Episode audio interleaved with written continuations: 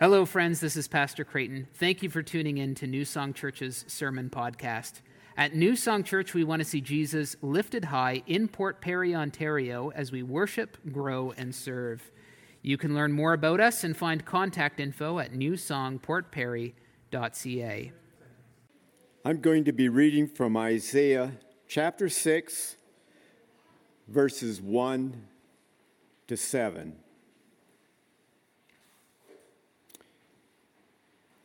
In the year that King Uzziah died, I saw the Lord sitting upon a throne, high and lifted up, and the train of his robe filled the temple. Above him stood the seraphim. Each had six wings.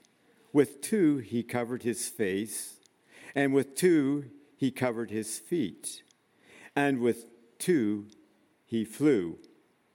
And one called to another, and said, Holy, holy, holy is the Lord of hosts. The whole earth is full of his glory. And the foundations of the thresholds shook at the voice of him who called, and the house was filled with smoke. And I said, Woe is me, for I am lost for I am a man of unclean lips, and I dwell in the midst of a people of unclean lips. For my eyes have seen the King, the Lord of hosts. Then one of the seraphim flew to me, having on his hand a burning coal that he had taken with tongs from the altar. And he touched my mouth and said, Behold, this has touched your lips. Your guilt is taken away, and your sin is atoned for. This is the word of the Lord.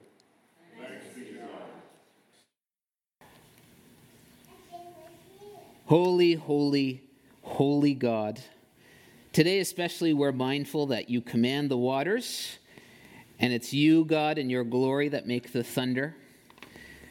Father, you declare to us those things that belong to you through our Lord Jesus by your Holy Spirit.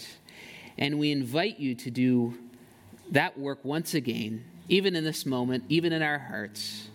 Illumine your word to us that we may have life in Jesus' name. Amen. Please be seated. I can't help but think of Mr. Bean when we sing that hymn, All Creatures. Dear friends, God wants you to experience Him. God wants you to experience Him. He wants you to know Him, but know Him with more than just a head knowledge. He wants you to taste and to see that He is good. God wants you to experience Him in all of his lavish grace towards you and I in Christ. The grace of God, his generous and unearned kindness, doesn't leave us the same as it finds us. It confronts us with the reality of who God is. It convicts us of our own sinfulness. And it converts the unworthy sinner into a friend of God. This is true of the prophet's Isaiah story, and I hope we catch God's invitation today, even to us, to experience much the same. The story of Isaiah's prophetic ministry begins right here in Isaiah chapter 6. If you have your order of service, if you have your Bible, I encourage you to follow along with me. Isaiah's ministry begins around the year 740 BC, the year that King Uzziah died. His death signals to God's people that good times have come to an end. And God's people now ask so what's next? Has God's grace been exhausted towards us? As God's people anxiously mourn their king's death, Isaiah is granted a vision from the Lord. See, God grants visions to his prophets when he wants them to see things not as they seem from an earthly perspective, but as they are from a heavenly perspective. God wants Isaiah to experience him. And in this divine vision, Isaiah is confronted with a right view of God in his sovereignty and in his holiness. Isaiah writes, I saw the Lord sitting upon the throne, high and lifted up, and the train of his robe filled the temple. So Judah's throne is now empty because King Uzziah died. And there seems to be no one to lead or protect or provide for the people. But here Isaiah is reminded of the reality of things.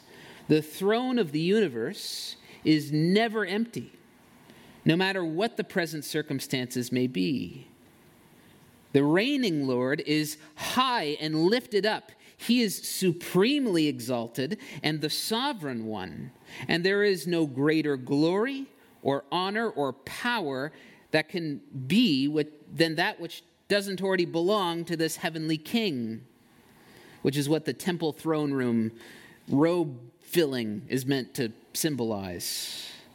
So, this God, to borrow a phrase, is large and in charge. That's what Isaiah sees here.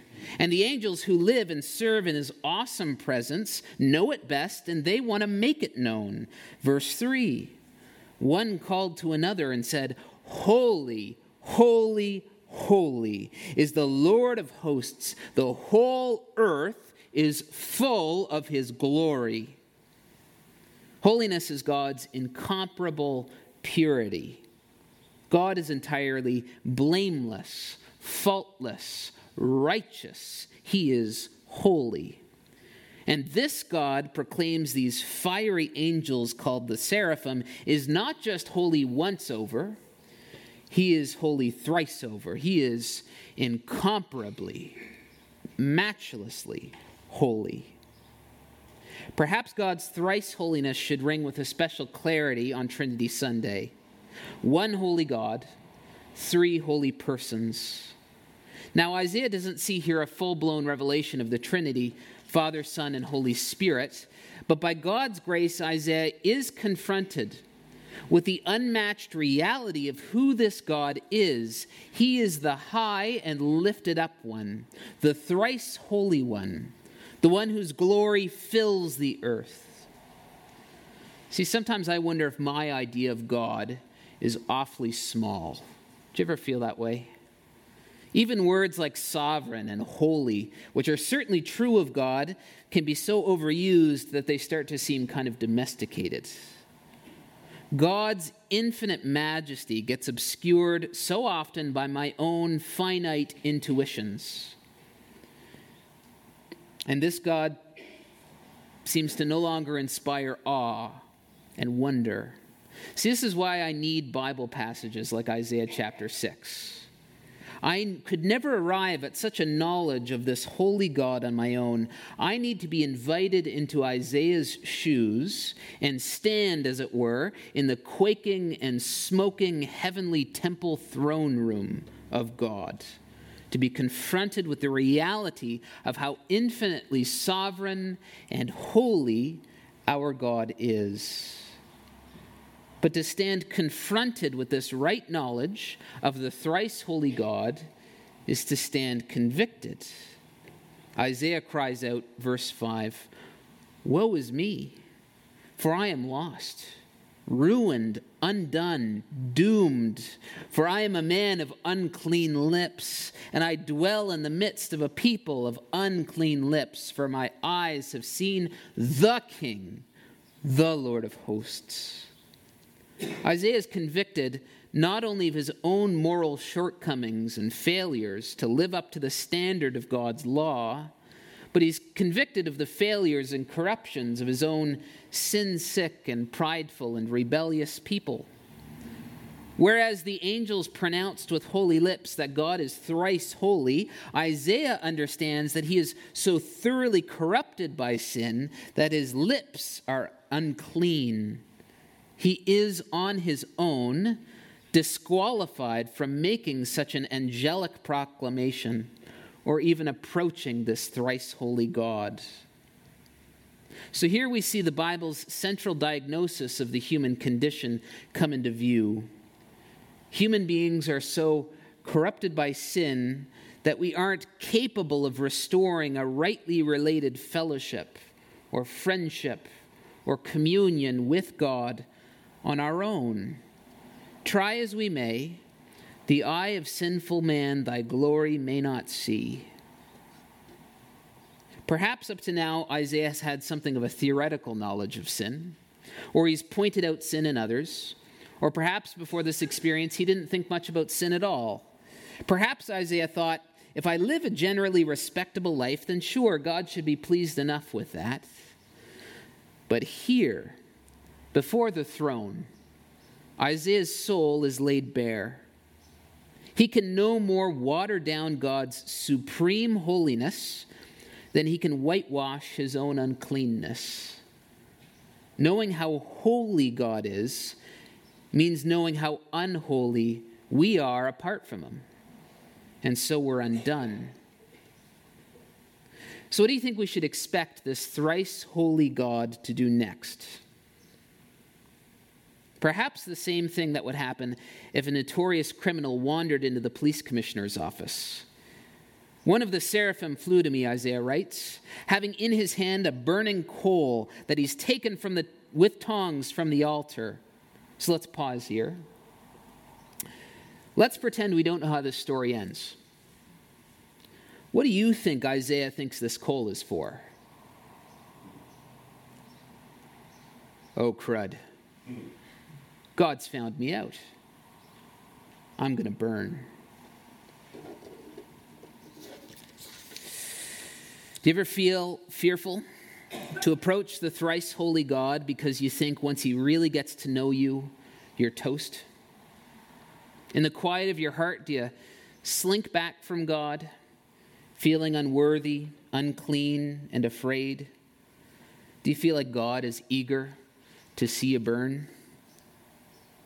What does this God do for an unclean, unworthy, undone sinner like Isaiah? God does for sinners what sinners cannot do for themselves. God converts them. Verse 7 The seraphim touched my mouth with this coal and said, Behold, this has touched your lips. Your guilt is taken away, and your sin atoned for. See, God extends to Isaiah his heavenly grace, his lavish kindness and mercy, which cleanses Isaiah of his sins and converts this unworthy sinner to a righteous friend of God. Through the ministry of this fiery angel, the Lord makes an affirmation to Isaiah You are reconciled and well loved. Whereas the sin that defiled you and your people separated you from me and left my love for you unenjoyed, I will do for you the work that brings us back together to share a sweet and unending communion with one another. See, God has done for Isaiah a confronting, convicting, and converting work of grace. Isaiah has experienced God. What a comfort it is to us, unworthy sinners, to know that the thrice holy God is the same God who provides for us the means of grace required to turn sinners into saints. And he provides this grace at his own cost. We ought never to slink back from him but boldly approach the throne of grace, not on the basis of what we've done for God, but on the basis of what God has done for us. So notice this God gifts his grace to Isaiah through a material means. And the material means is this a burning coal taken from the heavenly altar. So the Old Testament altar in the tabernacle and in the temple, it was ground zero for the thrice holy God's reconciling work amongst a sinful people. The people's sin was symbolically laid on a sacrificial animal by the priest, and the sinner was symbolically restored to God by putting the sin to death. In the book of Hebrews, we're told that this Old Testament altar was a copy or a shadow of the heavenly reality, which Isaiah sees right here. And the Old Testament altar anticipated the once for all sufficient sacrifice for sin which was to come. So, when this burning coal was brought from the heavenly altar to Isaiah's lips, the reality of God's supreme sacrifice for sin was brought to bear upon the prophet. This has touched your lips. Your guilt is taken away, your sin atoned for. And God still brings the means of his supreme sacrifice for sin to his people's lips, to you and I but for us, this means of grace is not a burning coal, thankfully.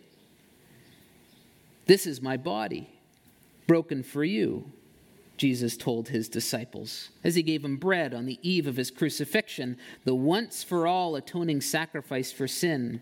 And with the wine, Jesus says, This is my blood. It is poured out as a sacrifice to forgive the sins of many. See, the cross is the supreme altar. Jesus is God's chosen lamb. And according to his promise, his body and blood are brought to our lips as the means of God's grace to us, like a burning coal to take away our sin. This is God's chosen experience of himself for us.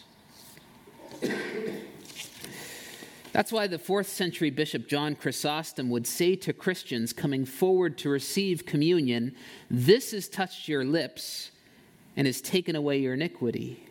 It's taken away your guilt and your sin.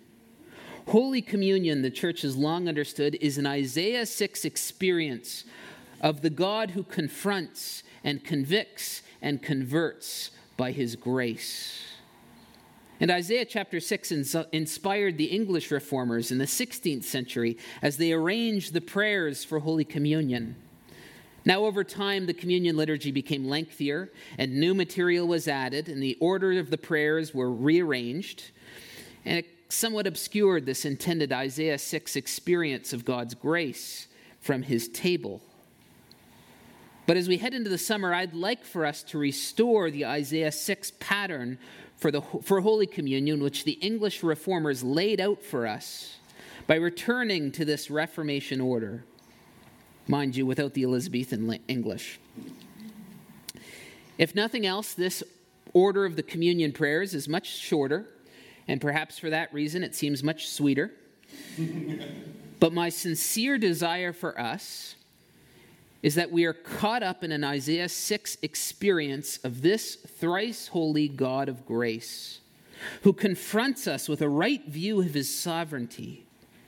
I mean, we lift up our hearts to the Lord, don't we? Because the Lord is high and lifted up.